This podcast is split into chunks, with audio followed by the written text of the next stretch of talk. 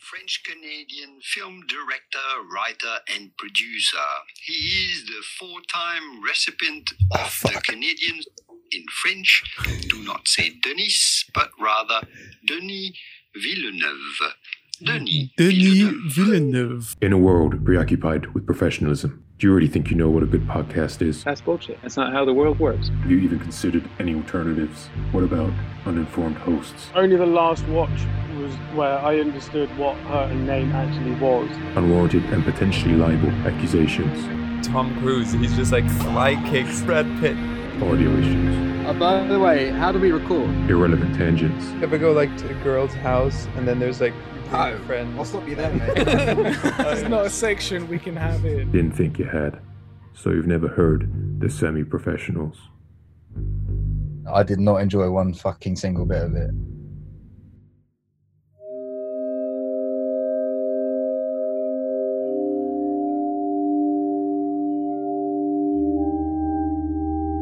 This week we are doing Prisoners, my favourite film possibly of all time. And I don't think an intro would have done it justice about how much love and emotion I have for this film. This week I'm joined with Nick Biley, cinematographer, Luke Ginn, director and writer, and Matt Flack, writer and director, and myself, Jack Mortimer, cinematographer and director. As I said, this week is Prisoners. Rotten Tomatoes is 81%, IMDb is 8.1, and on Jack's Letterboxd it is 5/5. Budget is 46 million and total box office is 122 million. I will go to Nick first on first impressions. Jack, who's the film by? Okay, directed by Denis Villeneuve. DP is Roger Deakins, the god himself. Deakins. Oh. Right. Writer is someone with a surname which is like Guzik or something like that. Does anyone know? Luis Guzman. That's it. Close enough. And to you, Nick. First impressions. Don't know when I saw this first. It's been a while. Liked it. I think I like it more on rewatches, because this movie's got a lot of things that you appreciate it. You appreciate more about it once you look into it a little bit, because there's a lot of kind of hidden little symbolisms that you realize later are pretty cool. I have one issue that kind of doesn't ruin it for me. Far from it. I really enjoy this movie, but there's one thing that we maybe later on can discuss in terms of the logic of the film. So 3.5 on here. Yeah, you again. No, I'm not that kind of person. I know he can't. I genuinely know he can't do me. He's not vindictive. No, there's a long way to go. I'm we've got an hour and a half to go, but I genuinely don't think I can get shafted here. We'll see. Well, surprise me. I'm not surprise look, me, but I'm not. Go on. Nobody's trying to shaft you yet. We'll see. Maybe we'll discover shaft-worthy content within the next hour and a half, as we did with Blade Runner. But I think. No, so really enjoy it. Really enjoy it. Next, your first viewing. Next, Nick, did you go cinema? No, no. I don't know. No, I think I saw it at home. I don't remember the first viewing. I remember multiple viewings, and it's a warm to it film for me. I warm to it, and I like it after every time. Yeah. Does it feel long? Yeah, it does feel long. It does feel long. Mm. Yeah. But it's not like boring long. For me, it feels like you could probably cut some fat here and there, and you could maybe make this a 2-hour movie, and it would be. Yeah, I agree. There's a bit of fat, I agree with that. That's what I found this time needless. Yeah, scenes longer than they needed to be. Luke, we're just going through our first times. I'm not going to say that joke anymore. It's not. So my first time was on. Come on, Luke. It was in the back of a Nissan Micra on an industrial estate. No, so I remember watching this film whilst I was at film school. Jack, don't get mad. It was with my friend, humble brag, at Westfield. So our now workplace. I was at View Westfield. That's a bragging. Which of View Westfield? Where's? Yeah, that's the bit, mate. Well, the way you said it after your friend, and it's a like humble brag that you have a friend. Humble brag. Humble brag. That is nothing to brag about. That was the bit. Anyway, the whole thing's a humble brag because I really enjoyed it. No, after I remember saying, well, I remember two things from this experience. I remember it being a really immersive, quite long film experience. I remember saying after that it was probably one of the best films I'd seen in the cinema, and I'd stick by that. However, there are a few drawbacks which will come to light in this episode. I also remember having a really strong theory about where the kids were being kept. And I remember the theory being so strong that I kept reminding my friend, just in case I was completely right, that I was betting that I kept elbowing him and being like, dude, I'm telling you now, I know what's going on. At the end of this movie, the kids are being kept up a tree. And the reason for that is, one, he crashes into the side, crashes into the side of the woods, obviously in the wooded area, and two, they keep panning towards a tree, dude. They keep doing these brooding zooms into a tree.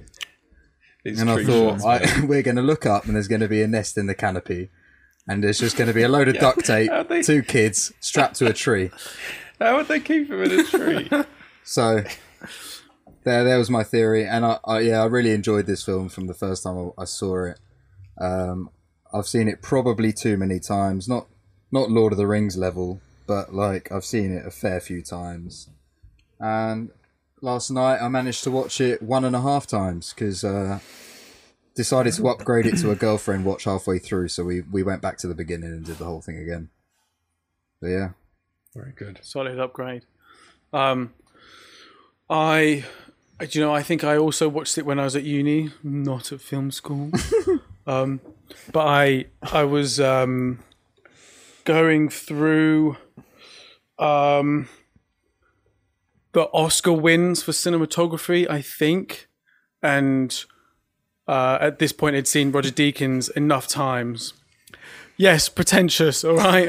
No, I thought it was going to be something like about your life, like I was going through a rough time, or something profound about your life, like a breakup. Same.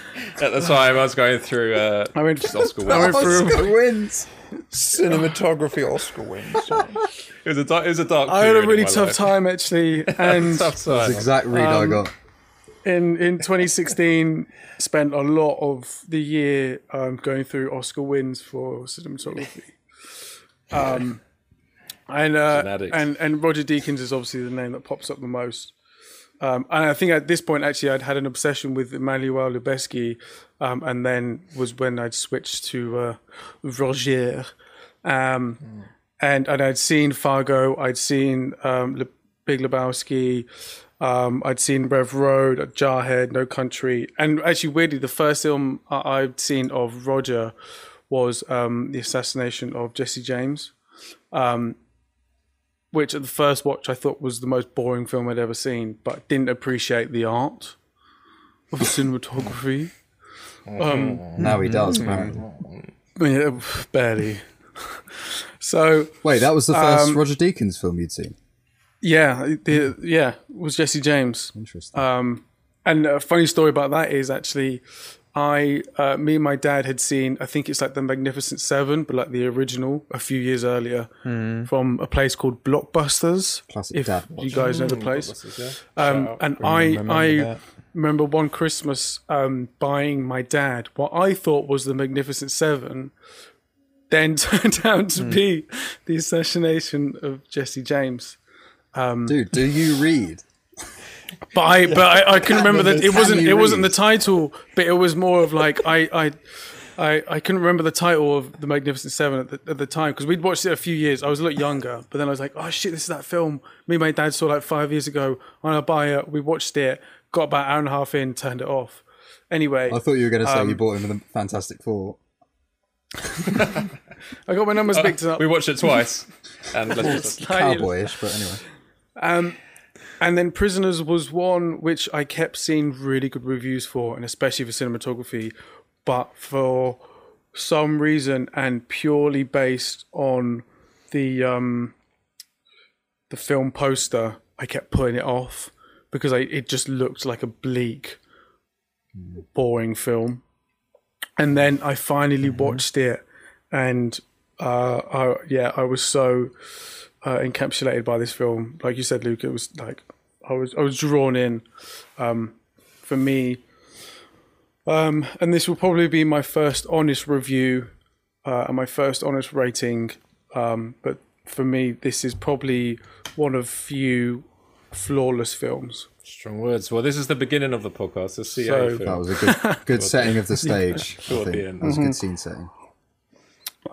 So I guess we could start then with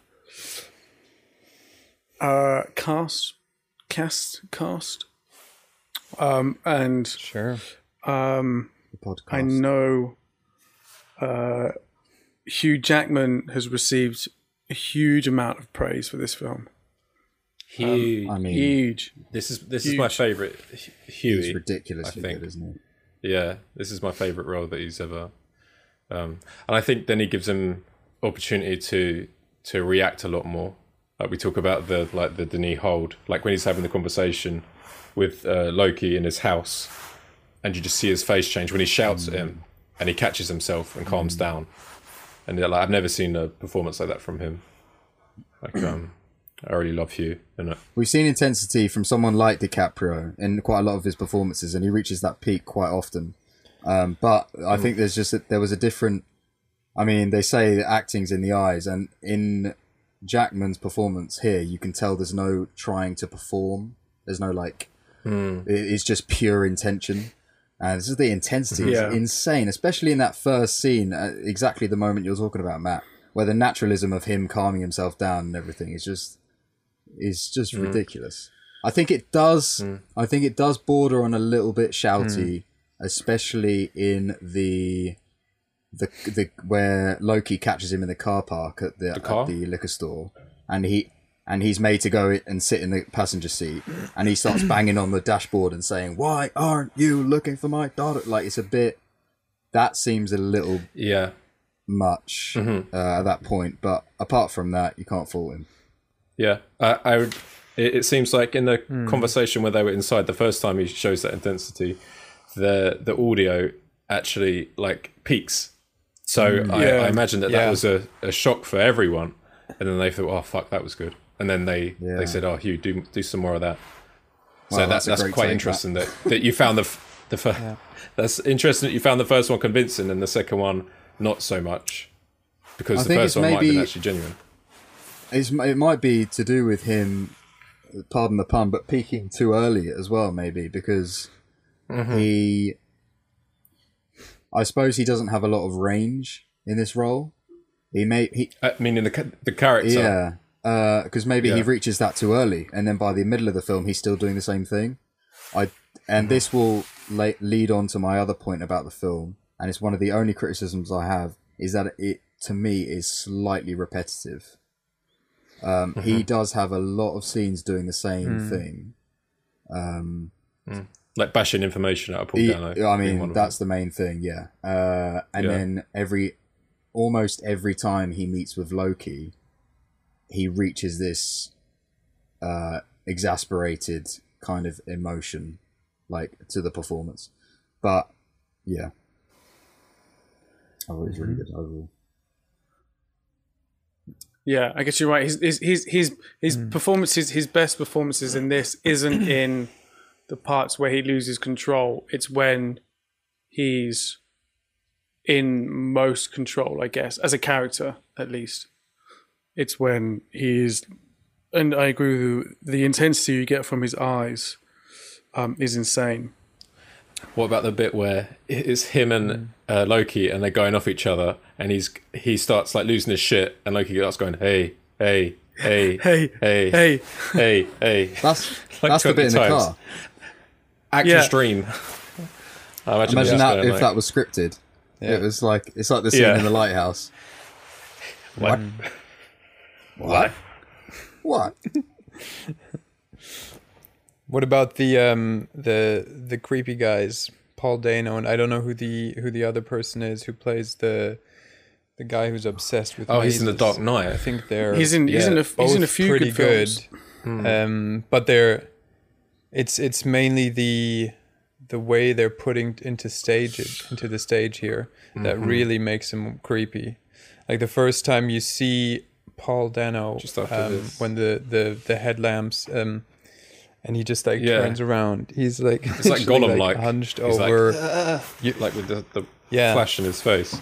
Yeah, he plays like being removed. It's very good, unbelievably. Like, I'm not the biggest fan of Paul Dano, not because he's a bad actor, just because his face just annoys me, and he always plays the same. Like, he always plays like that's harsh, like weird, feeble characters. And but in this, I think it's probably the first time I'd seen him. Maybe There Will Be Blood before this, but he just looks. You know, when they shine the flashlight in his eyes, and one of them goes, "Dude, he's on something. He's high or something." Like he does look completely removed, doesn't he? Yeah, and very good again. And the other bloke looks creepy as shit. He's like so... creepy as fuck. His face. He looks like he's a burn victim or something happened to him. And what's really funny is I've seen him in another context. I saw, I think, an interview on Collider who like cover lots of like nerd culture kind of things. And he was having this very happy-go-lucky interview about fucking Star Wars comics or some shit. And he was laughing about the fact that he always plays creepy guys because of the way he looks. So it's really... it's funny to see him in that context just because he's so believable as like a sort of very outskirts of society kind of character. It's weird because it's almost the same exact you can imagine casting logic in The Dark Knight. He's the guy who tries to shoot Commissioner Gordon. Do you know when they're doing like the firing range at the ceremony and he's the one guy that goes bang? And it's like the guy from the crowd, because he gets discovered. The first time we see him is discovered from a crowd as well. Just a guy that's there but doesn't quite fit in. There's something about him that doesn't quite fit in. Right. Which isn't like, I love that moment where... oh, so creepy. He's looking down and then you can tell by his face he just looks up again. Oh, dude. Oh, it's so creepy. Good. Shoots Loki a little eye contact. And like it's quite rare that you can like... and me and Nick were talking about this the other day in terms of... because we've just covered horror. And we were talking about how actually scary this movie is, and more so maybe unsettling. And it's quite rare that you get just a look from someone in a crowd, which is quite a, you know, normally when you think of scary moments, it's people on their own, it's people in the dark. He's in the middle of a crowd and he looks up, and that moment is really quite eerie just from his look. It's really cool because there's something just slightly off about his face and the way he looks, so you like look twice and it's no like offense, mate. What is going on? No offense, whatever your name is. No, he looks like but what is going on? He looks like his name be in the next Ari Aster like movie, like Hereditary. That's really good. Or something like that. I wouldn't be surprised. Like, to pay him credit, and probably actually this isn't to pay him credit either. His name is David Dastmalchian. Okay, I'm assuming German? That must be a German. Oh, yeah, well, no, he's American, but maybe Nick would probably pronounce his surname. Well, let me have a look at that. He's like, mate, have a look. How am I supposed to? You don't look German. He's not. But I bet that's a German surname. I bet you. Is that freaky guy's not from the motherland? Nick's on the German check app on his phone. Yeah. Is his name German? Yes or no? He's like, oh, it's the motherland. He's like, that bloke's from the Deutschland. I fucking doubt it, mate. No. What about... It sounds more Polish. Sounds more Polish. Yeah, that's like Eastern European. Dastmalchian. He's from the block. No, that's not... The Eastern block. See, he looks like a... Yeah, he looks like a Latino game show presenter in that photo. Like, I buy that one.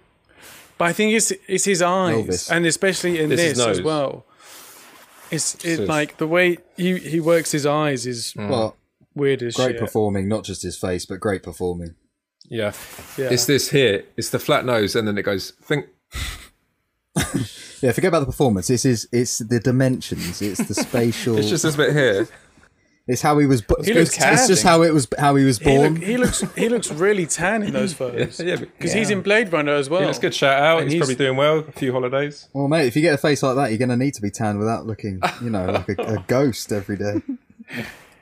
The conversation in the door when Loki knocks on it and says, "You've been buying children's clothes," and it's so good because the look on his face. He's smiling in a hurry. He's smiling at him like come on.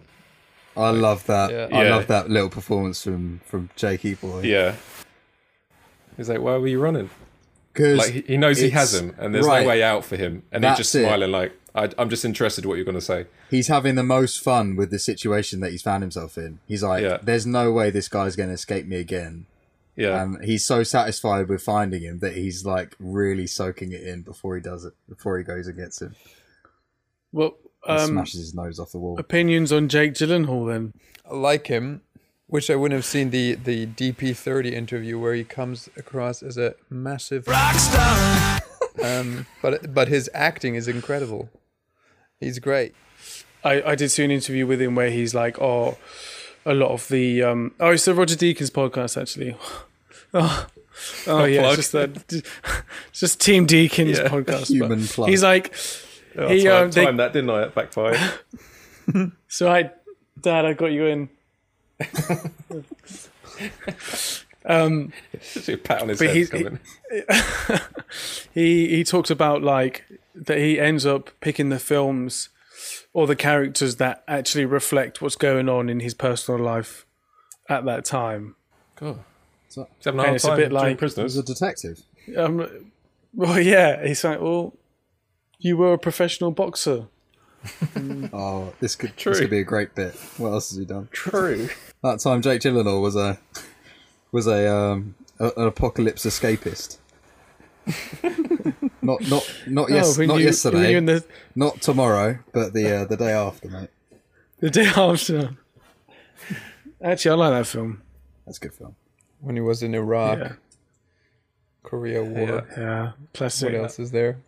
That's a good one. When he was schizophrenic and hallucinated a giant bunny rabbit and tried saving the world. Oh.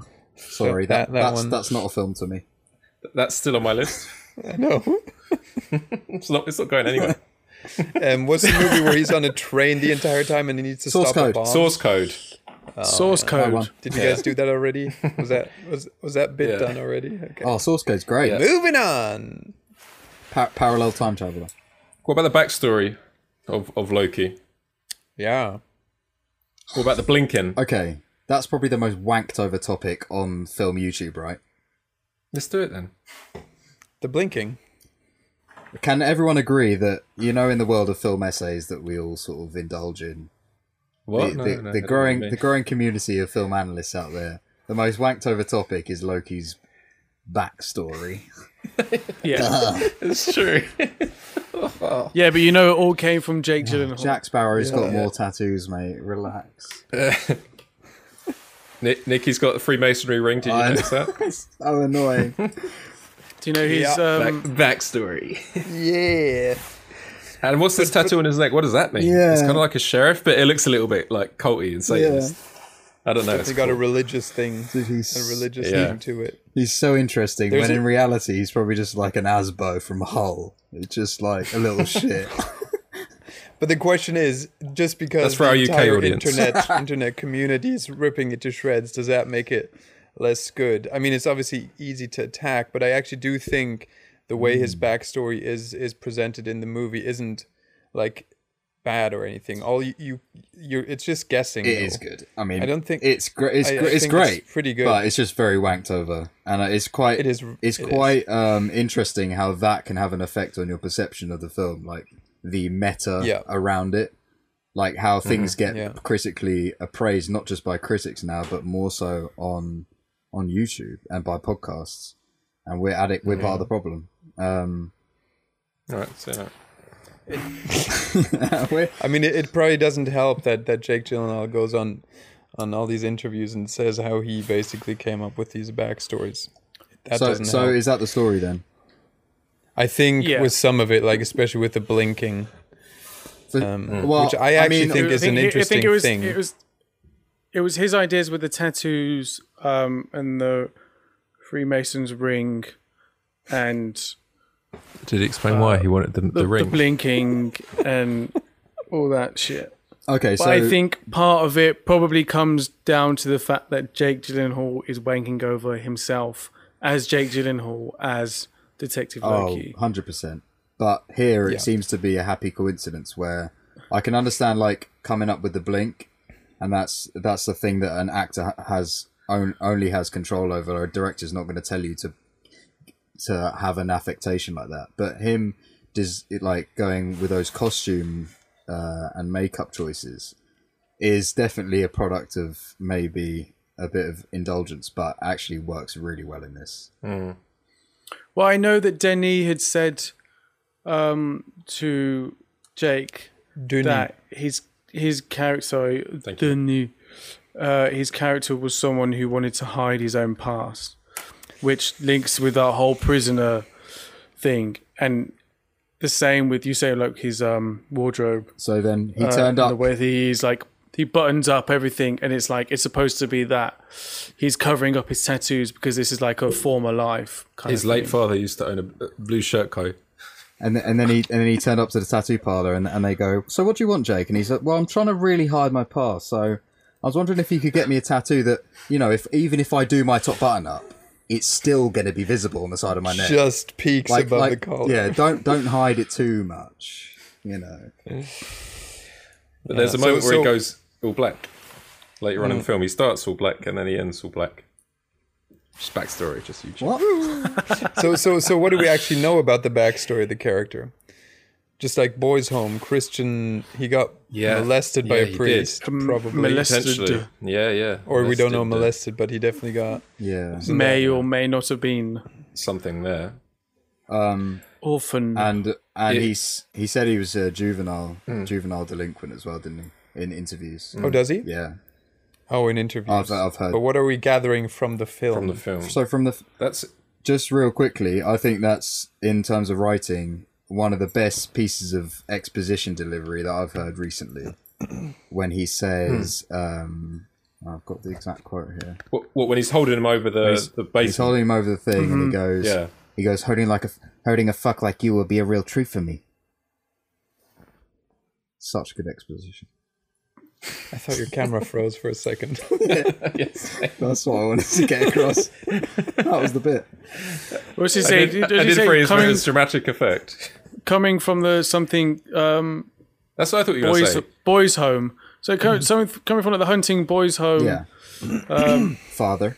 And then he goes, I know you know it. And then he goes, hurting a fuck like you would be a real treat for me. That's just like... Yeah. It's exposition hidden in motivation at a time of like, you know, Matt, when they say the best way to hide exposition is in anger or in an argument, where you go, no, because I was at number 4 on Partridge Road on Thursday evening at 7 p.m. Do you know what I mean? It's like it's the way to hide exposition, and it's I love Partridge. That's a come out. Yeah, no, I agree. But it's interesting to think how. If Gyllenhaal come up with the tattoo, the ring, and just in the script we had the boys' home thing, it would be interesting because every detective thing you have to have some kind of scar or past, and perhaps like Jake thought it wasn't enough that just in one moment he says that he used to go to a boys' home, and his character expressed in no other way that he had a dark past of some kind. Because imagine if he was just a straight, normal detective, nothing strange or unusual about him. He's just trying to solve something. And then we hear halfway through that he wants to kill this priest, or it'd be cool to kill this priest because he was maybe abused. It'd seem a bit out of nowhere. So maybe that was a reaction to... no doubt he's made it better. Yeah. Which is interesting that why wouldn't that be in the script? Do you reckon that his motivation to find the girls should be linked more to his past? That's because the thing outwardly. Like we infer it through that, but outwardly it would be nice if there was. But then again, maybe it's the subtlety of it. Yeah, it's the subtlety of it that's quite. I also think that because he's so motivated to find, he's literally breaking the rules. He's risking his job to find these girls, and that's. I mean, they kind of link it to his pride a little bit, maybe even that he's never lost and his reputation. He's never not solved a case. I think also if he was a lone protagonist, it would be peppered a lot more throughout. But because it's we can get into this, but it arguably a two-hander between him. It's a weird split as well. Then there's probably less room to really flesh out his character. But I think he did it in a way where no words needed to be added to the script. I find that exposition really good, and you latch onto it because it is the only thing there. But then his costume choices are brilliant. Yeah, it would be quite disappointing, I guess, if we saw the photo of his children, and he was like, "Oh, I've got to get these kids." It would just be that equivalent would be that's a bit on. Yeah, it's a bit on the nose. Too much. I'd probably say for his introduction as a character. For me, probably the best introduction since maybe Dark Knight. And I can't remember what year Dark Knight came out. I think it's 2008. I think that's why I said 2008. But that opening shot of him at the obviously where Luke is now. I think that's definitely something that people wank over. The opening from behind. And also on what should be, exactly. No one more than me. But for what should be the protagonist in this, and the hero, to open on the back of his head, with literally all the lights on him, it's so interesting. Mm-hmm. It really It could have easily opened on his face, him doing some police work, arresting someone, showing that he's an obvious protagonist. But to come from behind. Here's a question about that to the Cine Bros. Yeah, go on. You know, Matt, this is all you. Quick. Everyone else, lean out. I'll go in. Make sure you get how this is also. Again, another wanked over moment of introducing the character from behind in Girl with Dragon Tattoo happens to be Lisbeth. Is it more done with edgy, morally ambiguous characters, or is what's the reason for that introduction? Why wouldn't you introduce from the front? What would make that decision? I think you're asking the wrong people. Okay, I think you guys would answer that more because I don't think it's in the character. Yeah, it's going to be consistent throughout. What? Sorry. Or if not, it's marrying the two. Yeah, visual and yeah, but I mean, cinematography has got a. Okay, guys, there's something about him. We're all storytellers, you know. There's something about him that's. There's more to him than you ever might see. I think you might not understand him fully, because the face is the window to understanding and to know someone, and to open on the back of someone's head. Mm.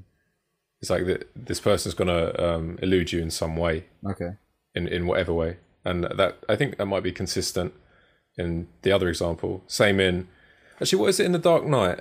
It's not from behind, is it? It's the mask on the hand by his side. But then you only see the mask, which is obviously the fake version of him. Yeah. So, but all three of those characters, but less so this one, are sort of morally ambiguous characters. But in this instance, it just seems like it's more... Because Loki's not a bad guy in the film. In fact, he's much more the moral high ground than Jackman is. So it's kind of an interesting decision that they open on the back of Loki and not open on the back of Jackman, foreboding his... You know, we turn people into monsters, you in case in point. I get the feeling he has been bad. At some point in his past. As a juvenile, though, I get the sense. But it's, there's a strong... It heavily relies... Oh, fuck off, Siri. It heavily relies on faith in this. And it's everyone is questioning their faith in this. And I think that's... where this lies upon is the fact that with Keller, it's like, I think one of the main... with the deer, his opening. Well, his opening was with the deer, but I think one of the most obvious shots with Keller is, or at least most interesting, is the shot from within his truck. And there's a focus ball from the cross from within his truck to then him and his family. And that's that whole Christian... So I'm not sure how... Ideals. Has everyone watched the video about the faith thing? Yeah. So Jack, but I think that's the whole thing. But I think for this, is like it's like you open on Keller, who's the more...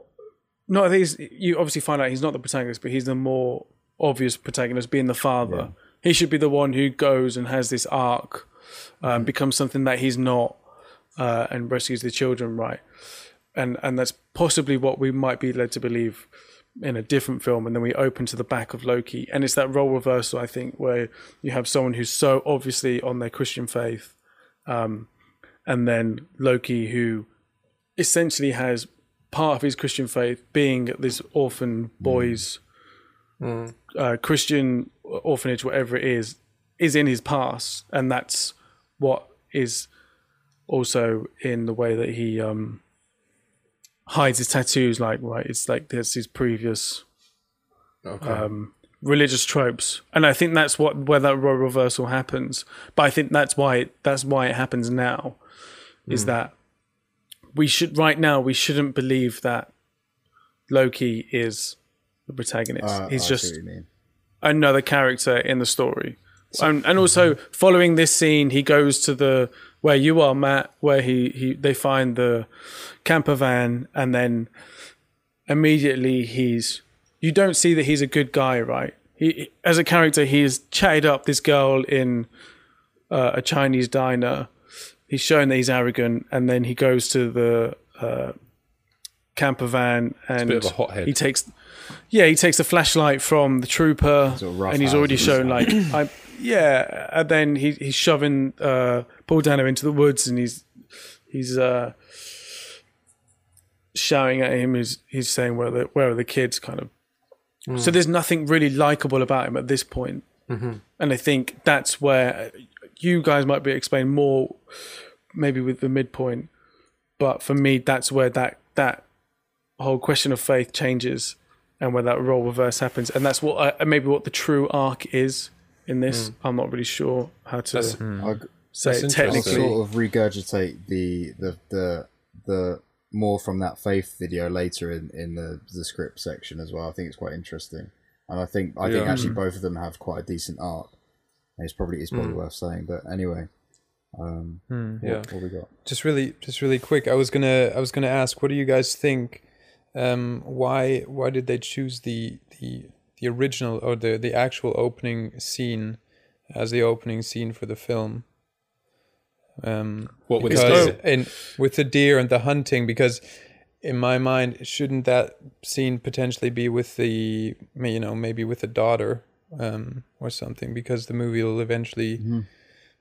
Interesting. I think going on from what you said about the faith, and like Nick with what you said about openings, in a sense, does it mean that Loki was chewed up and spat out by he's had that like religious kind of moment when he was younger in the school, had a bad time, he strayed from it, and now he's not that, and his arc is becoming that.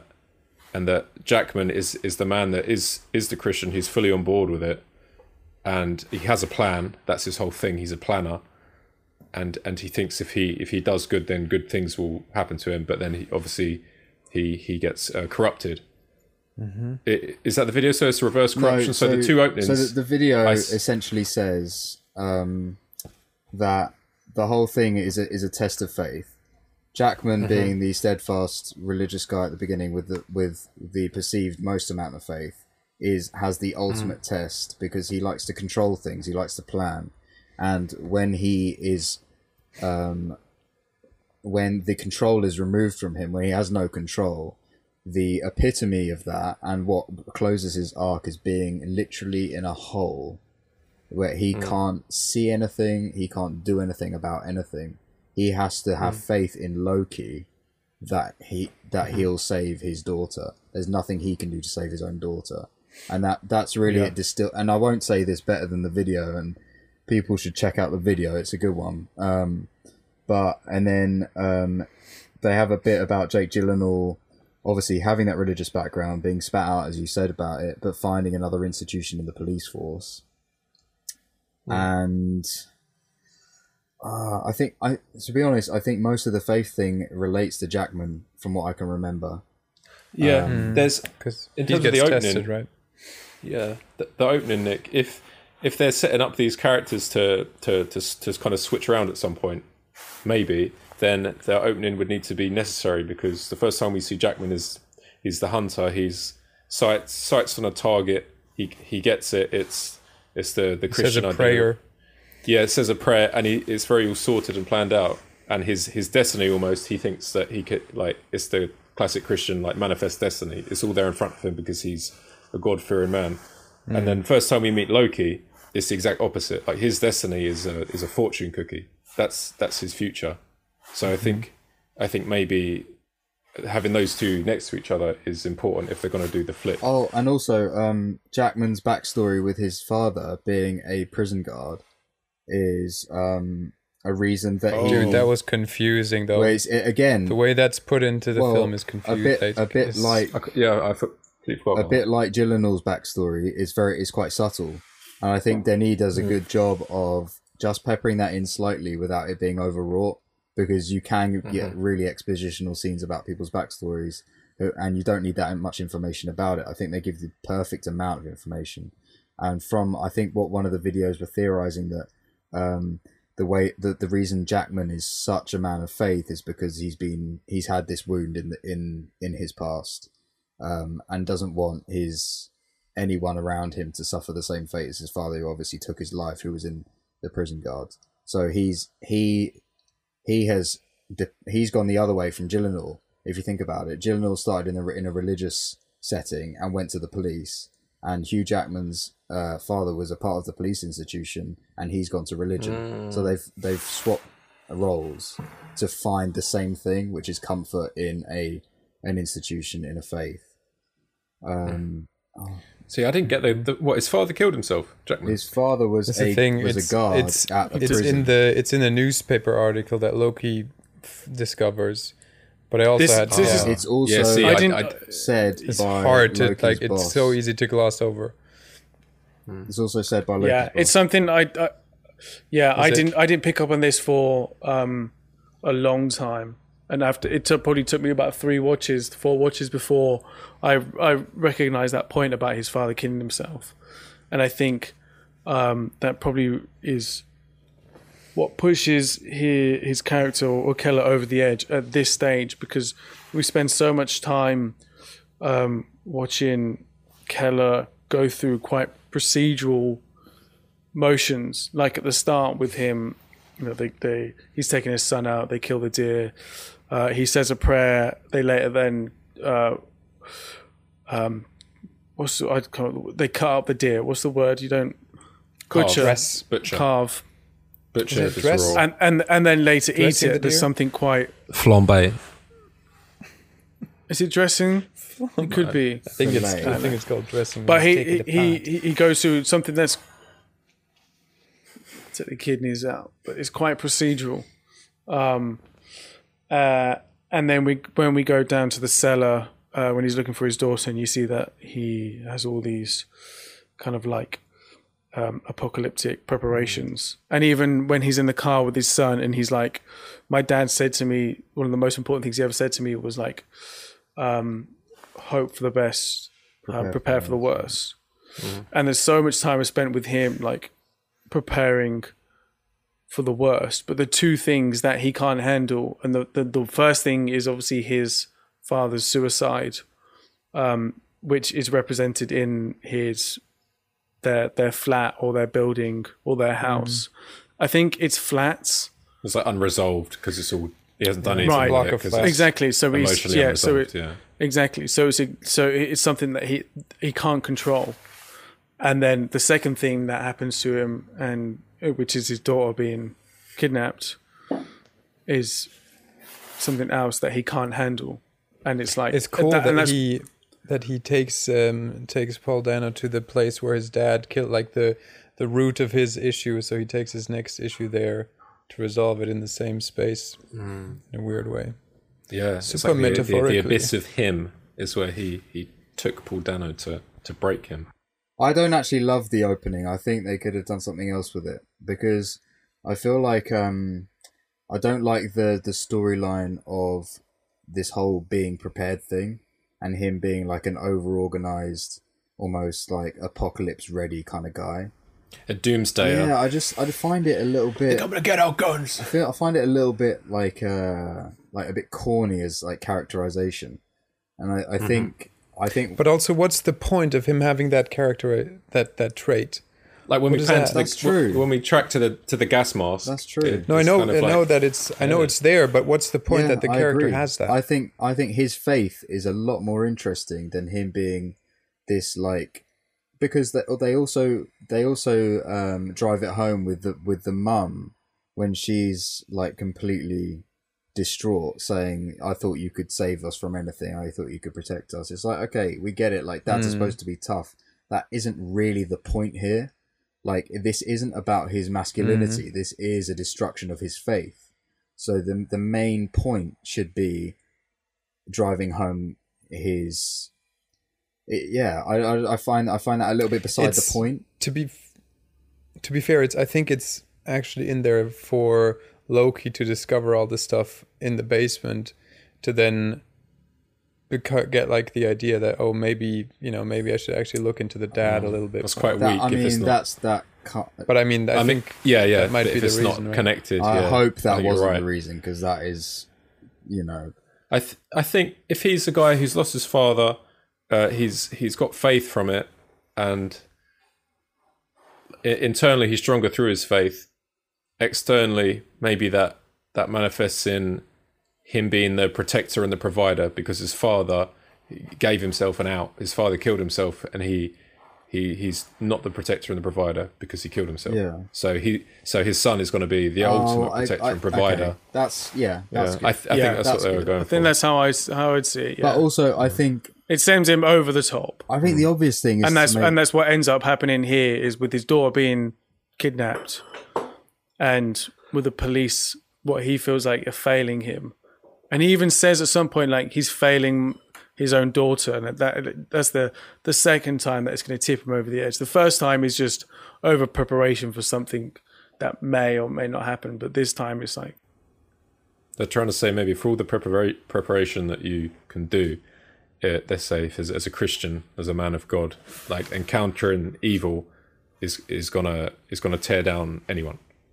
Maybe, like, you can do all the prep in the world, you can prepare for the end of the world, like anything, but there will be a moment where you won't know what to do. Tested, like, yeah, tested, yeah, exactly. I think Jacob. I think it's really.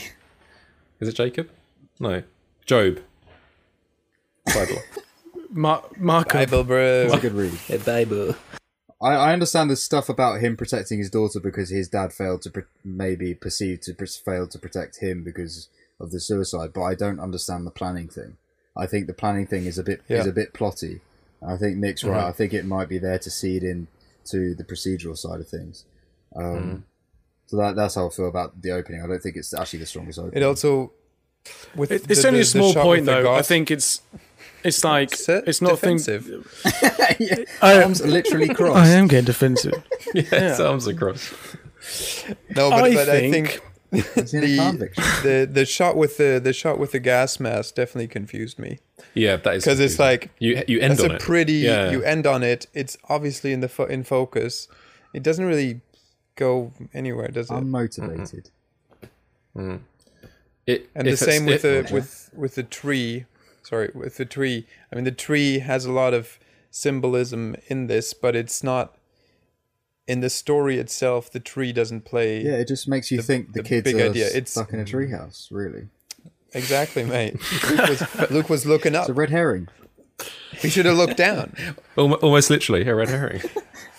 Imagine the shot is not on a tree, but it's like slowly panning towards a hole. Like that would have been made more sense. I would have figured it out. When I saw it this time around, I thought that tree going into the tree was the person that was about, like, wanted to get round the tree to the house and was hiding behind the tree. It was the force of whatever. Yeah. Those trees are notoriously hard to get past.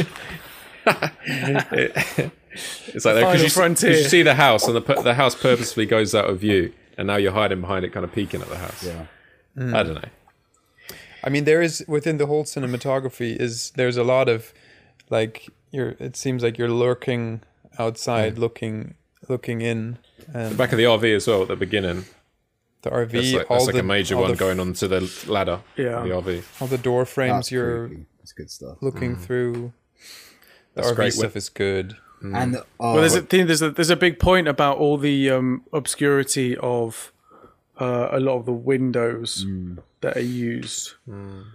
You can never really clearly see through them all. I love that. Mm. You know the interrogation montage, and Jack was talking about this earlier, where it's only comprised of two shots, but it passes time in a procedural really well and makes you believe like something's actually going on, where sometimes those things can seem very thin. And it's the shot with the wet window. The wet window at the restaurant where he's obviously interviewing some perv, and then the one just before that where he finds a guy with the German porn. Oh, it's a German porn. It was at the child molester. Yeah, of course he's into German porn. Yeah, fucking racist classic. Chick. It's the gateway. It's the gateway into pedophilia. The German piss porn, and then next you're rubbing one out to little kids. The first inkling of it is watching UK porn, but with German subtitles. And you gradually get into the lederhosen. Then you do a dub over. Lederhose. Just voice dub. Oh, insane lederhose. Oh my goodness. How good is Terrence Howard? I just think he's so along for the ride. He's so henpecked. It's brilliant. And to be honest, he is almost the audience's way in as well. He is like a surrogate for us. Because he's like what a normal person would react like. A normal person would not kidnap the culprit or the suspected culprit. Yeah. Lock him in a fucking shower. What are you doing? Yeah. And so he's the voice of reason in this. Who else? Go on. The mum? Sorry, go on. No. Are we still on? Viola Davis. Yeah, she's just like, I guess how some people could react, where she says, "We're not going to kill him, but we're not going to stop him from doing it either." It's a moral quandary, isn't it? It's like, what do you do? Because he's doing a wrong thing for the right-ish reason, and their takes on it are interesting. I do find it funny how she catches Hugh Jackman by turning up at his door and thingies dobbed him in. And then the next night, Jackman comes over and goes, "You got to check this out." Because the first night, she's furious. And then the next night, he comes over and he's like, "Mate, you got to see this." And he turns up to this fucking plywood box and he's like, "It's the best thing I've done all year." It's like this is classic me. Yeah. What about the mum taking the meds? Yeah. On this watch, I found that, I don't know. I guess people do react like that. It's cliched, but I think it's realistic. It has to be done. Maybe. Yeah. Although if you don't, imagine if you didn't have that at all, though, and every character they're just coping was kind of like a cog in the wheel of this pragmatic, revengeful approach. She kind of needed to be bed bound in whatever way because there'd be too much to keep track of. Because you have Matey and come into the torture thing, and then the wife gets dragged along. So what would his actual wife have to say about that? So it's kind of, she needs to be in bed with a headache. Yeah. What about the son, the kid from? Did anybody see 13 Reasons Why on Netflix? No, I never saw that. Is it good? Have you seen it? I didn't love it. No. It's fine. Yeah. It's fine. Yeah. What about his performance though? It's all right. It's fine. Decent, not much, middle of the road kid actor. Yeah, it's fine. Not much to say. He has one outburst, doesn't he? And then Jackman pins him up against the wall, and he doesn't speak again for the rest of the film. And Jackman doesn't even have a good point. The kid just like just a louder. Goes, shut up! I know you've been out here drinking. Don't you think I can fucking smell it on you? And he goes, shut up! And then he just leaves, and that's it. And then the kid's just like, yeah, he's got a point. Not the strongest. Yeah, point. We don't. Do we see him at the hospital at the end? Who, the boy? Yeah, I'm sure he's there in the background. Yeah. I don't know. I didn't register him. No, I don't think Jackman showing up. What's the conspiracy here then? Oh well, he negotiated a switch with the boy. Take my annoying son. Very good. I want to have the girl. Maybe we can talk about the whole idea of kidnapping children, because the first time I assumed it was like. Here we fucking go. So this is like, you know how in Blade Runner, Wallace's motivation was like, huh? Yeah. The grand plan. Yeah.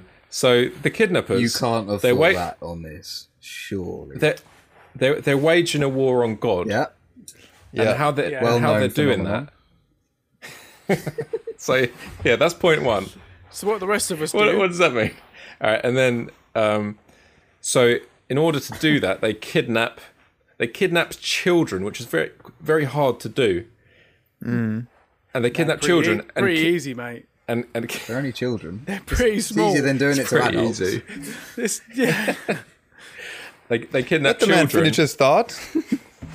They kidnap children and kill them in order to make people lose faith in God and believe in evil. Yeah. But. That's long-winded. So I just thought it was a long-winded way of turning people off of God. I actually really like it. You could just kill him. Yeah. You could kill him and hide the bodies. Wouldn't that be the same? You like the motivation? You know the... this is a bit off the beaten track, but it does make a point. You know how Ricky Gervais... Oh, wait, is it Ricky Gervais?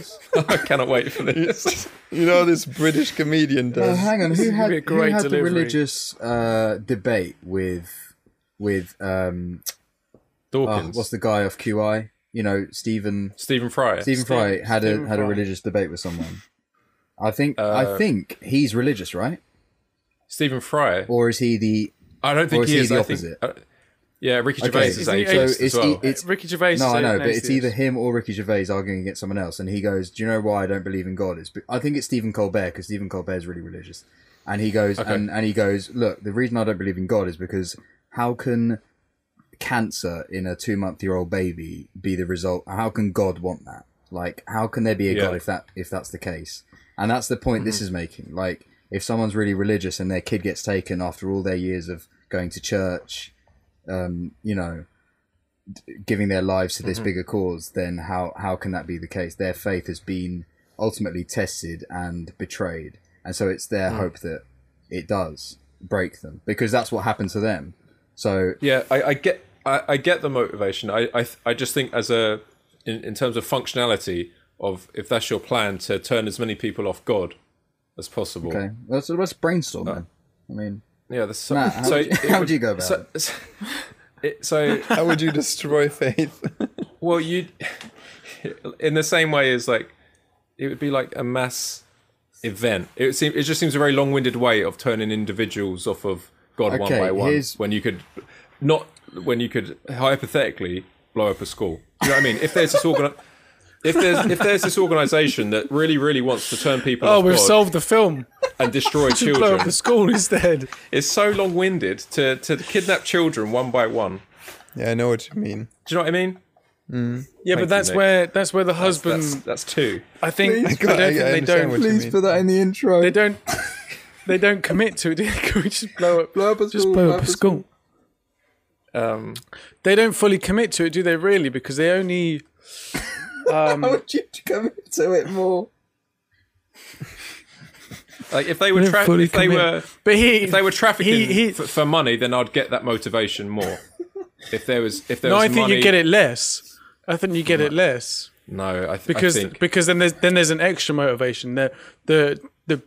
The purest version of their motivation is just to take the children and to kill them. It's very nice to kill them. Thematic. It's very nice thematically because the characters have this thing. That's all you need. Have this nice thing about faith, but in functional terms, for a group who's manifested this, kidnapping children one by one.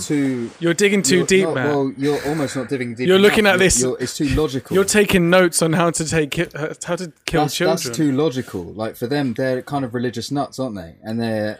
I guess they are like hippy dippy weird. Yeah, exactly. LSD. Their war that they're waging against God, which is like a philosophical thing already, is this. I guess you could call loose. I mean.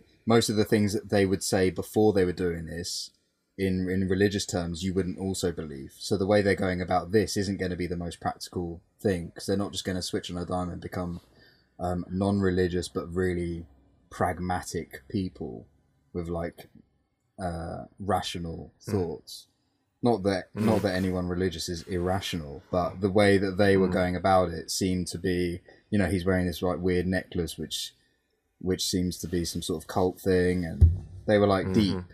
So the way that they were going about doing the opposite is kind of the same thing. They're going deep, and they're going. It's into like the ritual of it is important, and rituals don't have to. They're ceremonies. Right. They're extravagant and illogical, or not functional. On the face of it. I mean, I agree with you that there's obviously more. There's easier, direct, clearer ways to have that effect, but. To turn people off of God in their minds, especially because it happened to their kid. Not that he got kidnapped, but it's a direct response to that spiritually. But put it in a different. Take the ritual out of it, and also take the fact that it's children out of it. The fact that what they do is essentially what Keller could become with Alex Jones, and that's he is doing. Or probably what they kind of did at the start of their breakdown. Keller's lost his daughter, so he's torturing someone in the most incredible way. But at what point would he have stopped? Like he found his daughter in the end, so that's that. You know, in this story, that's where he stops. But at what point would he have lost his faith? It's like the proverb: to fight a monster, you have to be. Or become one. Yeah, exactly. And would he have killed Alex Jones, and would he have just kept going from that point? And I think that's the same for them. They've lost their faith as well, yeah. And they're way beyond that. They're 10 years down the line. Yeah. But, I mean, sequel: Jackman comes out of the hole in 10 years, and he's like head of the new cult. He just hates God. Directed by Zack Snyder. Yeah, Zack Snyder. But my only fault with it is why Alex Jones. At what point? And they don't. I don't think it needs to. This doesn't need to be resolved to make it a better film. But at what point do this couple say, Alex Jones, we're going to basically just keep him and make him our son? But I don't then know. No, the timeline would be wrong, but my only thinking about it briefly explanation would be the fact that her husband goes missing, looking for faith, and ends up in the father's basement. So, but it still doesn't explain. Oh, there we go. Luke's got something. I mean, sorry. No. Luke knows the answer. I mean, I have researched it, so it's not coming from my interpretation, but. So apparently, you know, when she says there was an accident when Alex was young. It's supposed to be that the concoction they gave him was like a misdosage. The LSD stuff, isn't it? And it basically sent him loopy. So that's... And then they take care of him because he just can't find his own way in the world. And then... Oh, wait. But don't they kill children? Yeah, or didn't they abduct him? Yeah, but they drugged them first. Yeah. Because you... No, but, why did they... I haven't explained they kill children. So what would it matter if he went loopy? Because he's going to die anyway. Because of the added thing of her husband going. And then she also comments that I should have left the kids in there. The kids that she nicks this time. But when with Alex gone, it was so lonely. She actually says that. So if he had an accident where this like... And I think the concoction is supposed to be in with like some sort of snake oil shit, because that's why they have the snakes, like the venom and LSD. Yeah, with the drugs. And then I think they give him a bum dosage because that's how she knows what the dosage is when she says to Hugh Jackman, for a man your size, it'll be about a third. That was improvised. Was it? There's a when she says there's part of that scene where they improvise. Yeah, but maybe not that detailed. And though. She said, "I don't know." Maybe the video I saw theorized that he had been given a bad concoction, which had detrimental effects on his brain, which is why he's got the IQ of a 10-year-old. And then when her husband went missing, she filled the void of him gone because she's clearly affected by loneliness, because she says that later on to prove that, and she kept Alex on as a companion. So Alex is like 20 years old or something like that. Why the when they find the dead priest, he's like, he can't be dead for more. He's like than 5 years. She says 5 years. I'm pretty sure she says that her husband walks out on her 5 years ago. 5 years ago. He was pinched like 7 or 8, wasn't he? Yeah. So the timeline doesn't work there. That but might not be. I do remember. The motive. Well, I remember there's a point where she talks about the other guy who keeps the snakes, Bob Taylor, and she says something about. She says, I forgot about Bob Taylor until you brought him up the other day, until he came up in the paper the other day. But why? Was that because they were also taking drugs? Were they also on LSD? He must have been. Fallen victim because he's doing the mazes. Yeah, but I don't think they kill every child, which is why 2 of them remain. No, but I mean as in, because you said she forgot about him, but was that because both her and her husband were also... taking LSD at the time? I don't know if that... And they were so... I mean, I don't know if... They never say that, do they? I don't know if any of that can come to that, but they clearly don't, like, murder every child. I think they kidnap them. No, but it says 16 kids are missing, and then the priest... He admits to the priest that he killed 16 kids. Mm. Yeah. And then also Bob... Wouldn't that improve your faith if your kids go missing, and then you go, and then they come back miraculously? But with... Also, with Bob Taylor, he buries the mannequins. He's acting out. Well, that's a different. Yeah, that was surely mean like that he was stuck in a loop, right? Mm. He's source coded. Yeah. My explanation. I don't know. I think that it's parts I've not picked up on, but from what I remember, my explanation is that they are also like, whilst they're taking. The children, it's during more of their like youth. It's the swinging 60s, dude. It's a swinging 60s. Jefferson Airplane in the background.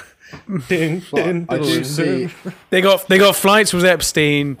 They came home and they're like, fuck it, let's just take kids. But it seems, dude, Hendrix is gone. It seems to like to fill the void of their child dying. They had Alex.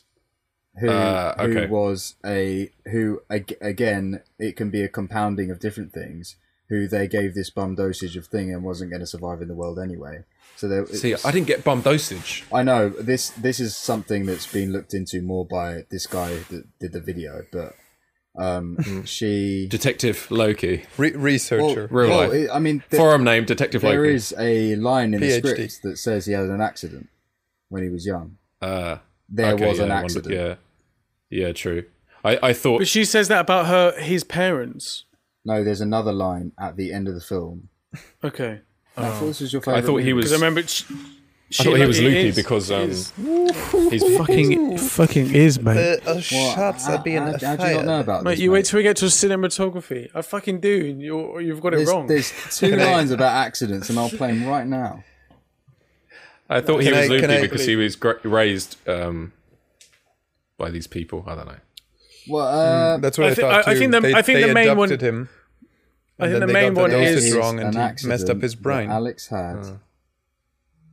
And I think it's because of the drugs that they gave him. They gave him the wrong dosage because there's also the line about her knowing exactly what the dosage should be. I'd love if you looked it up. And it was just zonked. It was just him wet in the bed. It's in the same conversation.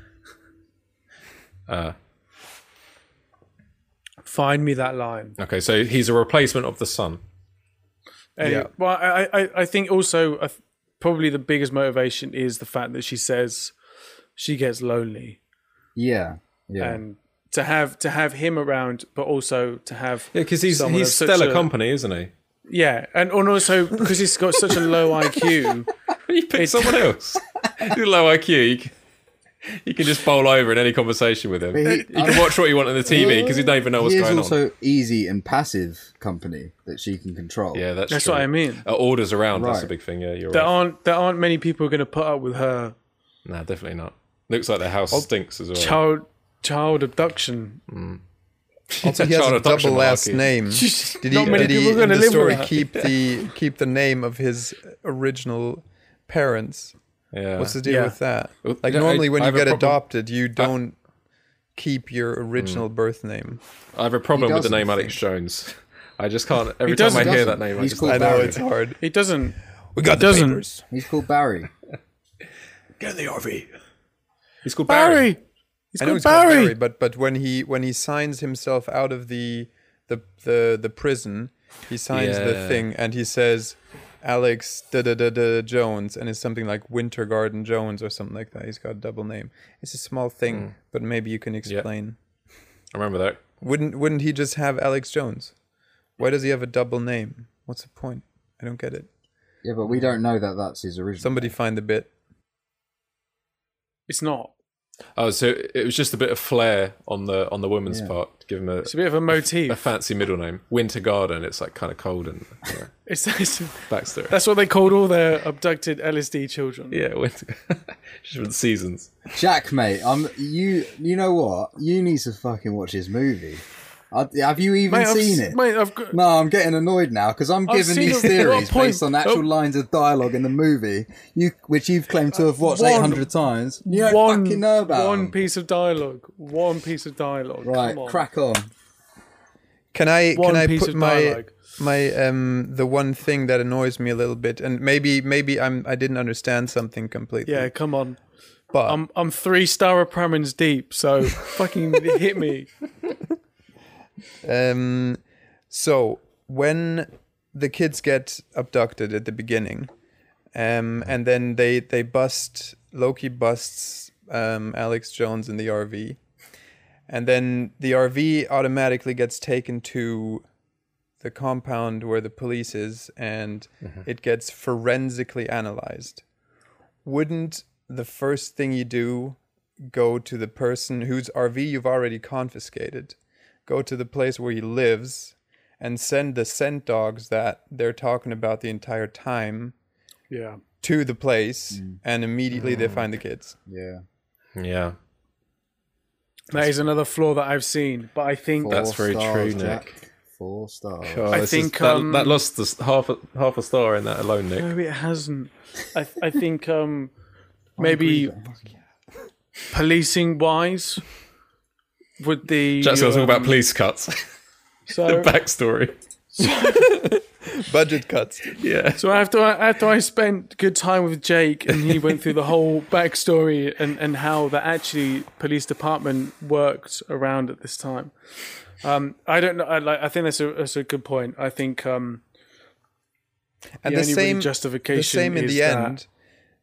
Hugh Jackman's under the Ford Focus, the Ford Mustang. Ford Focus. I would love that. We're not talking about our first times anymore, mate.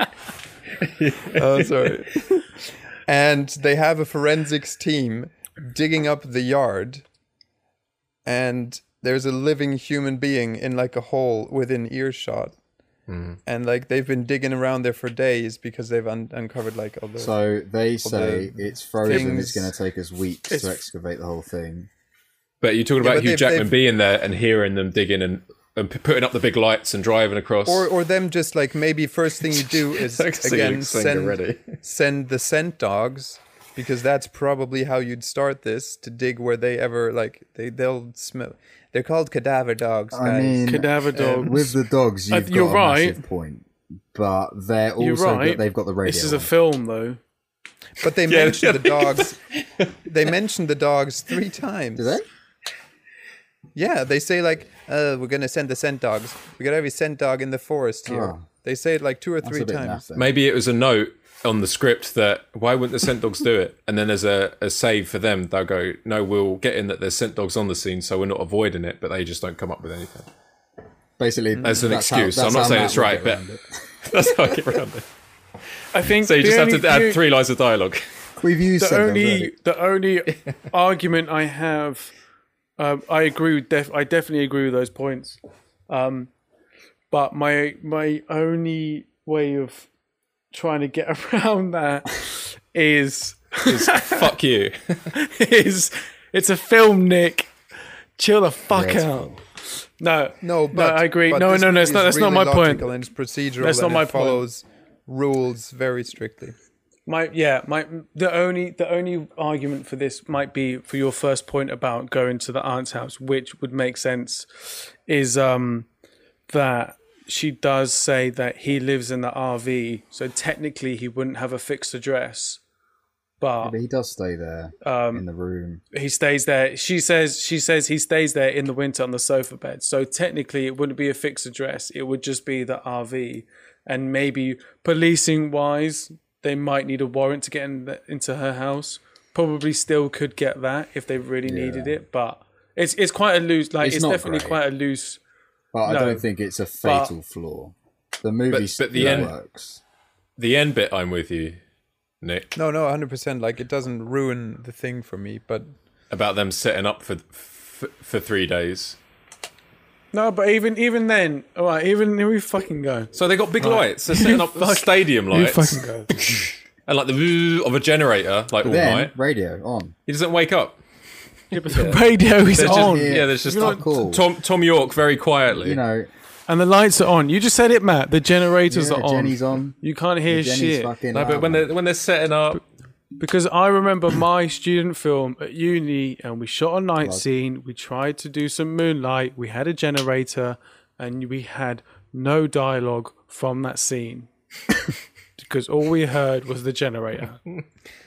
Again, so I'm logic tells me scent dogs. Bring the scent dogs in first before you excavate. It's fair. It's fair, Jack. You got to. I'm going to change profession. No, I agree. I completely agree. It's not going to change. Not going to change my opinion. Where's the movie set? Is it in Canada or is it in America? I'm not sure, because I think it's America. They say something about the Commonwealth at some point, though. Oh yeah. They say like I've got everybody in the Commonwealth. Yeah. Alex Jones is not allowed to leave the Commonwealth. Oh shit. Yeah, something like that. So is the Commonwealth what is that? Canada? I know they have games. India. UK, New Zealand, India. Australia. Australia. I believe there's a King George Island somewhere off the coast of Africa. It's set there. It might be there. Every single child on that island is fucking dead. We only had 18 to begin with. There are 16 gone already. For fuck's sake. Yeah. Guernsey. It's saying Guernsey. Although there is a big conspiracy about rings in Guernsey. That's another ep. This is fantastic. Let's keep going. What else have we got, guys?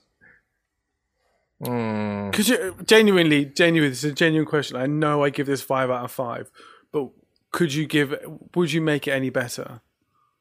Okay, so well, the fact was. Is there a fix? Is there a fix to this film? Well, it's not like fatally flawed. I think is it. There's like it's a solid story.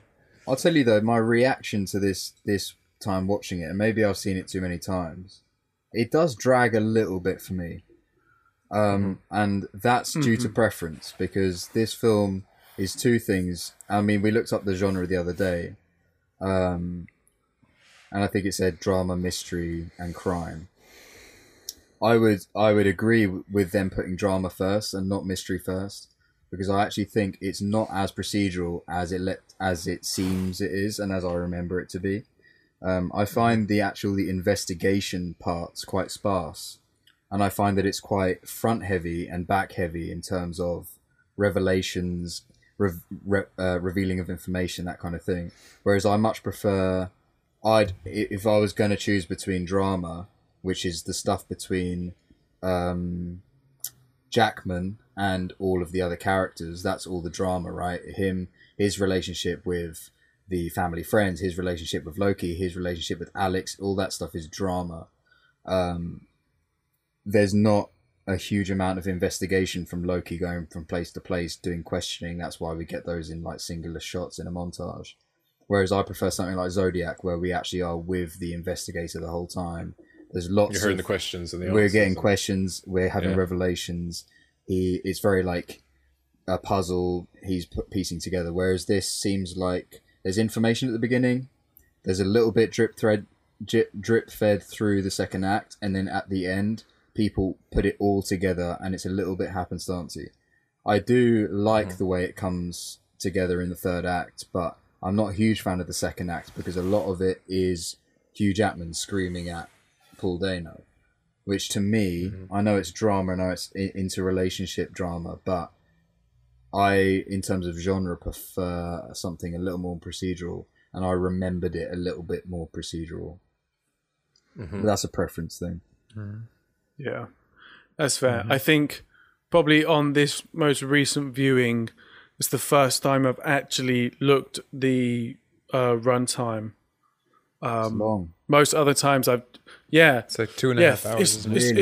It's 3 hours. No, 2 hours. Yeah. No, sorry. It's 2.5 hours, but the original cut was 3 hours. Shit. Yeah, not cinematically though, right? Not theatrically. No. It was. But they originally cut it for 3 hours, but then it was cut down to 2.5. But it's the first time that I, like I said, looked at the runtime and thought, shit, 2.5 hours is quite long. Yeah, it'll be interesting to know what that extra chunk is. Yeah, if it's a gas mask, backstory, a little bit of pepper. If it's those things we're talking about, what is that? It could be, because there's a lot of emphasis on that. He puts some gas mask on and cuts down a fucking tree. There's a whole mustard gas sequence in a trench. So there's a lot. There's a lot of Loki thinking about and like frustrating over the case. Loki. He's low-key frustrated about the case the whole time. But there's a lot of him, like, agonising over it, and not a lot about him actually chasing it, which is probably more realistic in terms of an actual case, because you're not constantly finding things out.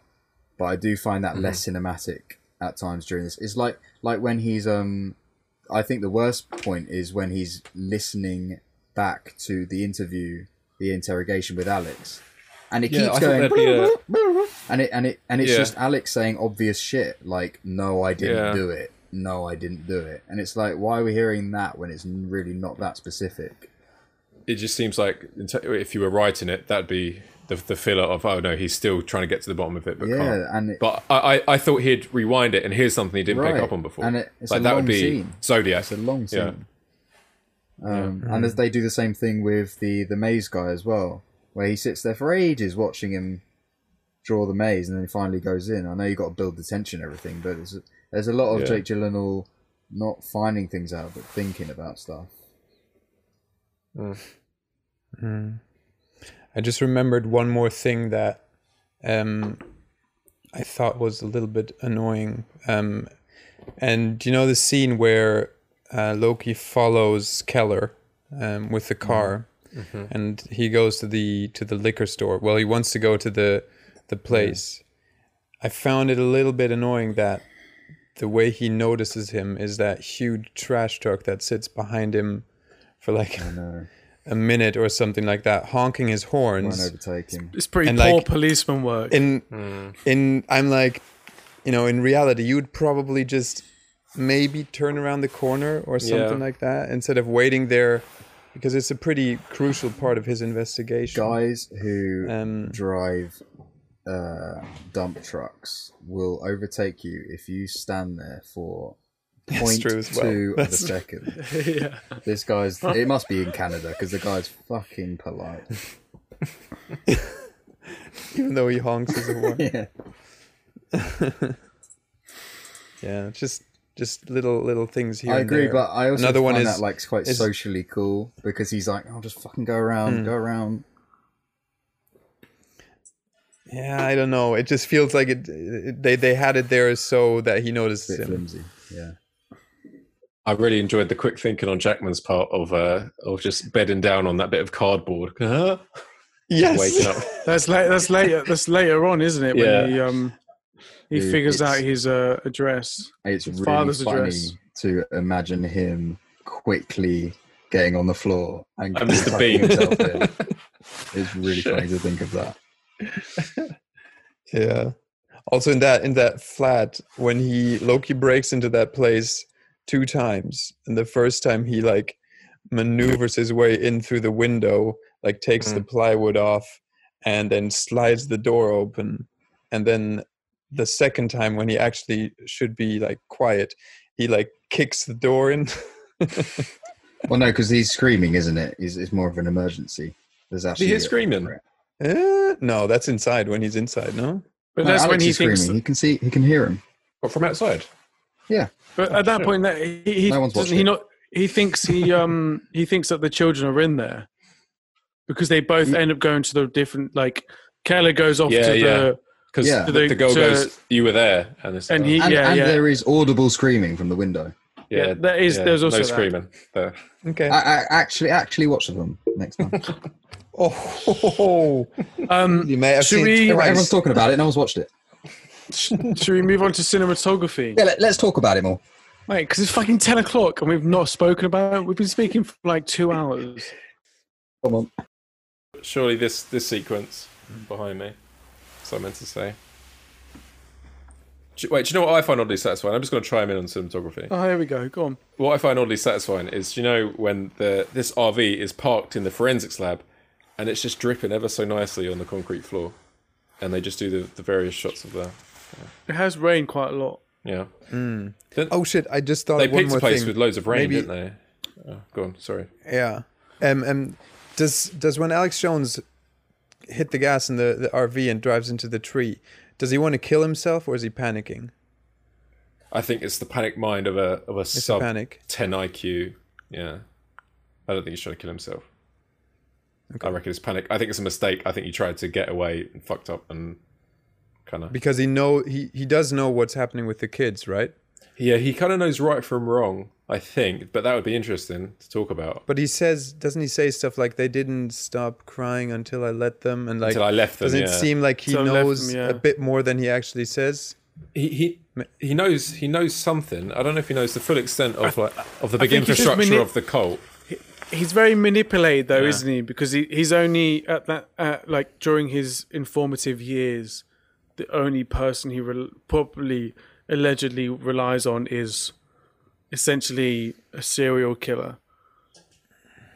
Can't so who does he kind of believe? Who does he rely on? The constabulary, like you said, the police, or his I imagine he doesn't understand hardly anything, and his aunt has just said to him, all this stuff is a secret. You can't say this. He doesn't understand the extent of the horror. He just has to keep it secret.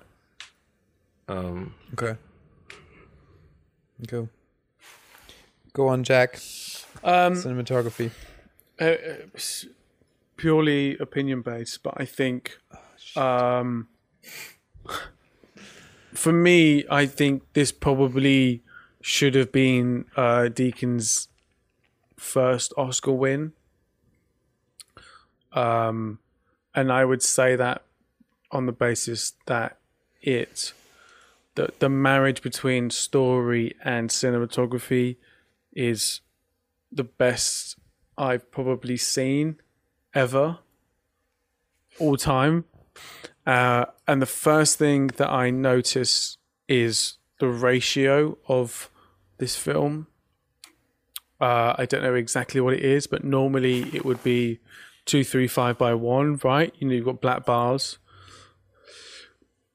but this is 16 by 9, right? So it's going to fill up your TV screen, your cinema screen. It fills everything, and typically used in comedies, documentaries, things that I think usually tend to be a bit more believable.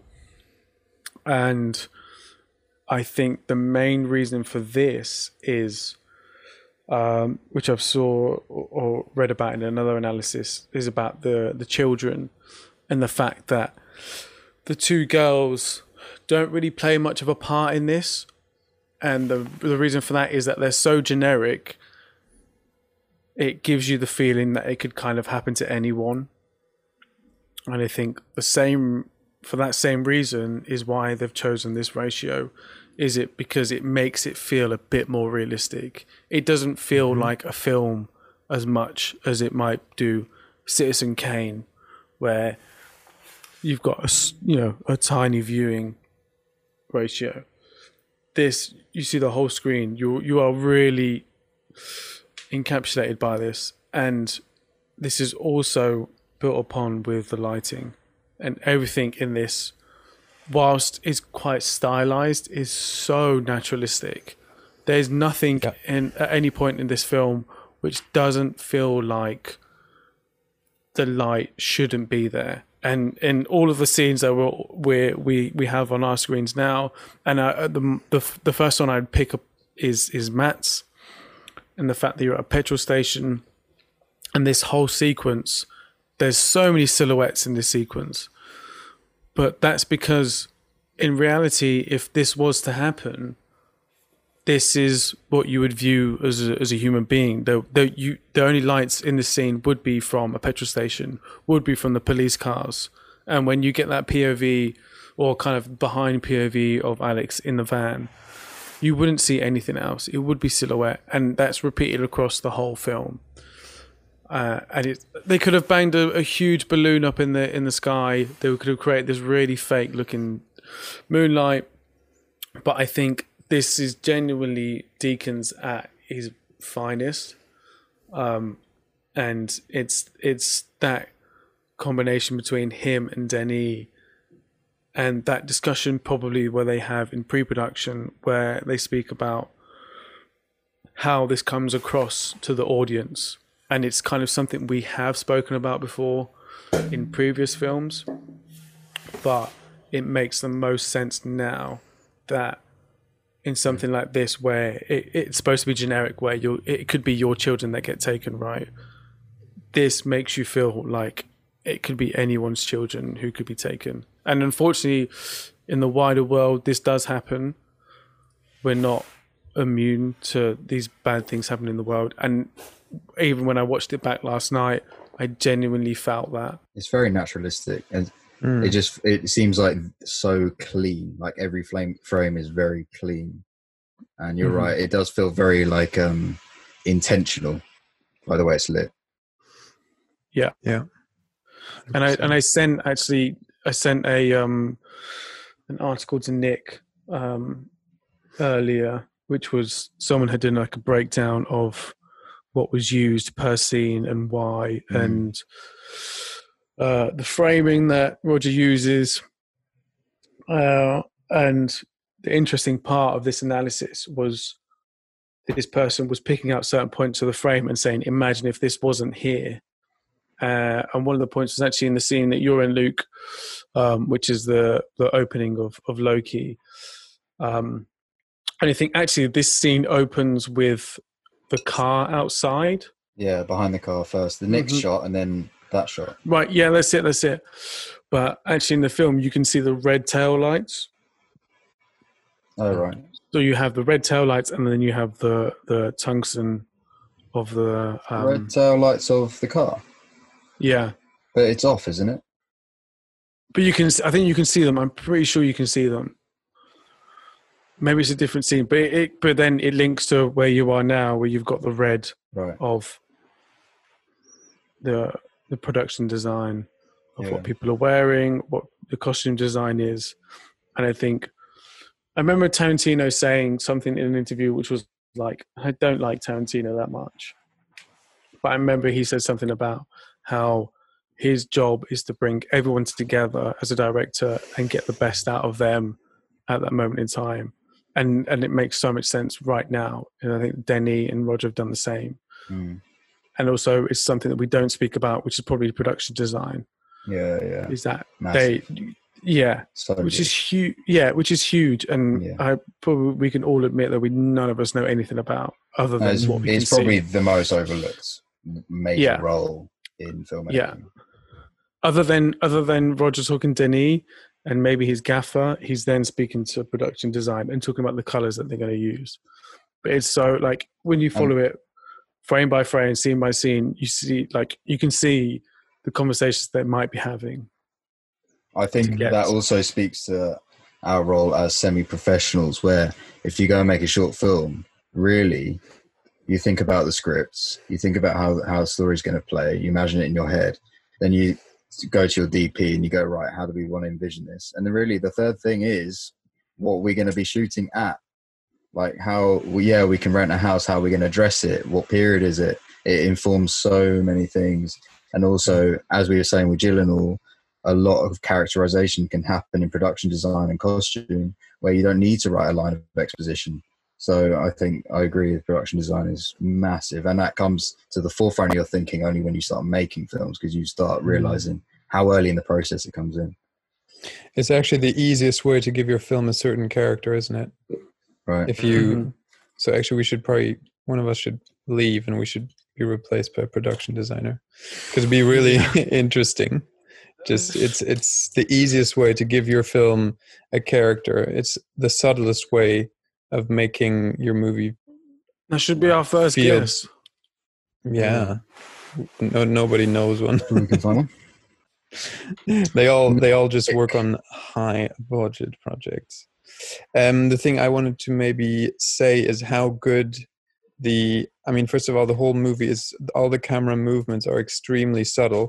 A lot of it is pretty much static, and then even in the absolute highlight of the movie, the climax, the scene where Loki rushes, is it Joy or Anna, one of the girls, to the hospital, the car ride, the way the camera is positioned is very, very, very strong, because there's no camera movement. All the movement is with the cars. It's still a very static shot. Like normally you'd shoot this kind of stuff, with like a lot of movement to really get the feel for the atmosphere and the intensity of the scene. But because the whole movie is so slow and controlled, you can just have the camera in the car, and together with the movie, it really works well for an extremely strong scene. And you don't need 10,000 different angles and everything. I thought that was pretty interesting. And your point about the static camera as well, doesn't it just make for, I mean, this is a very layman's view of cinematography, but doesn't it just make for a more classical piece of art? Generally when you think of classics, you don't think about a J.J. Abrams film where the camera does a one-er of a dialogue scene between five people where it swings round, it tracks up the hallway, turns around another character, then pushes in close to someone else to get their dialogue, then cuts out of the window. Yeah, it's into the car. Yeah, this seems so considered and has confidence to say, right, put the camera here, don't move it. Mm.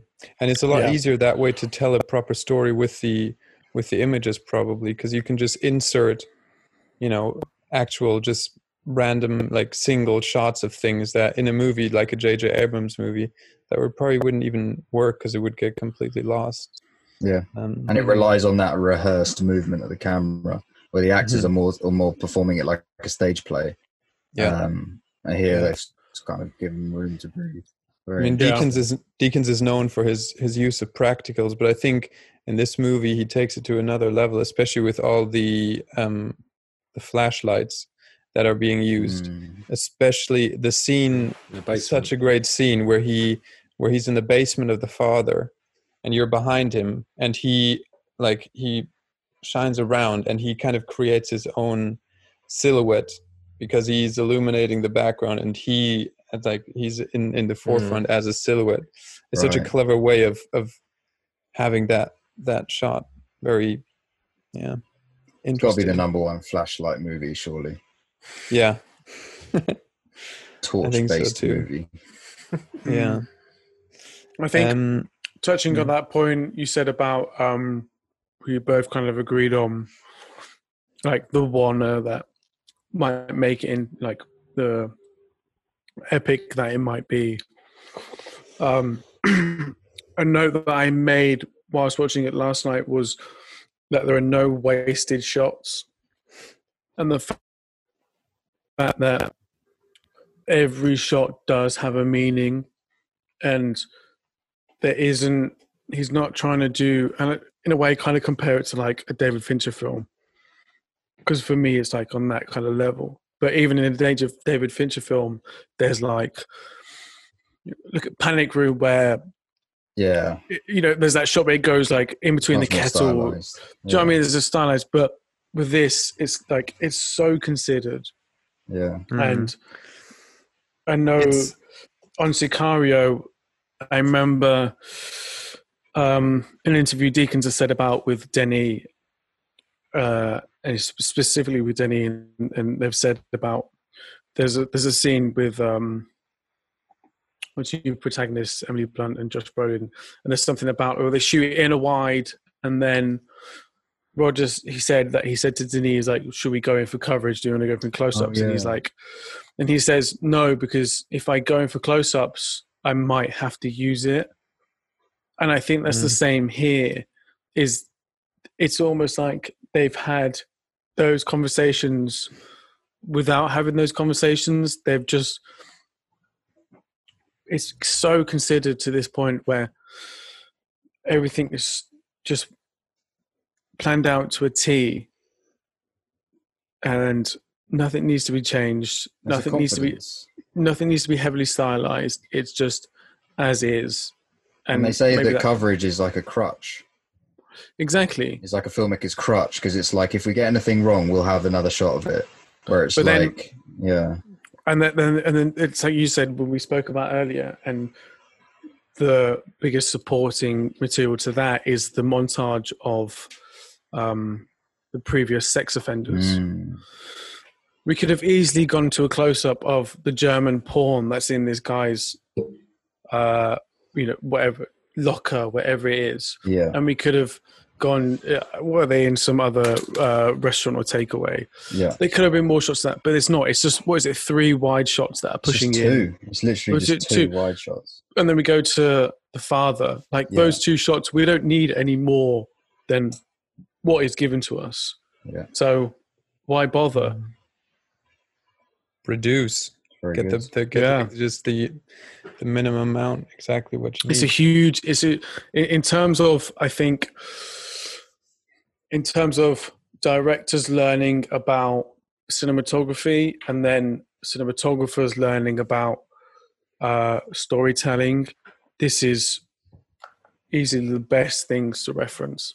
the finest things to reference. It's pretty good. It's pretty good. One more thing that I thought was really cool, how I mentioned this earlier a little bit, that you always feel like you're watching somebody through a door, which could also weirdly be seen, like if we take this concept of the maze a little bit more literal, like it looks like you're always like around the next corner of the maze, especially when we're inside. There's always all these structures that are kind of constructing the image, and it kind of represents what the characters are going through in a really wanky way, but it's really nicely done.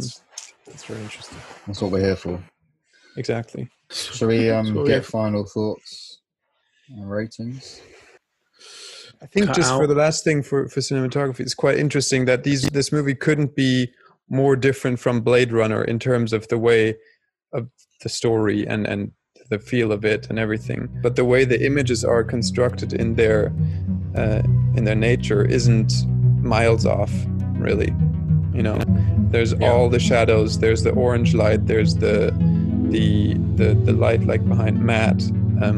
The elements are all the same, just adapted to the world. You can really see. I mean, Roger Deakins, but you can really see that. He's a big thing for weather as well, and I think that's an important part of it. Like in this and later on, they specifically wanted to shoot for prisoners the rain, and it's kind of the. Right, okay, let's rate. I've forgotten that final point. It's obviously really fucking good, and I'll add it at some point. Behind the paywall. When I edit this one and take out all of your shitty behind the great paywall negative comments about storyline. I am Jack Mortimer, and I'm going to give it a 5 out of 5. Ooh. Shock. No reasons. No nothing. Shock. You go, friend. Give it a 4.5. Yep. Nikki. Internet connection. Frozen. He's frozen. I'm gonna give this a 4. Like it a lot. A little bit too long for me. And that my logic flaws. Just because this movie is so based in this reality, it annoyed me a little bit. 4.5. I'm gonna go for. Wow, that's gotta be the strongest aggregate so far. I can overlook some flaws. as an average, that's gotta be. You the still best. Have Drive. I think Drive was 3 5s. Wait, the Fly was pretty high last week. That's not. Very good. Decent. All right, let's pick a next. Pickerings. 1, 2, 3. Memories of Murder.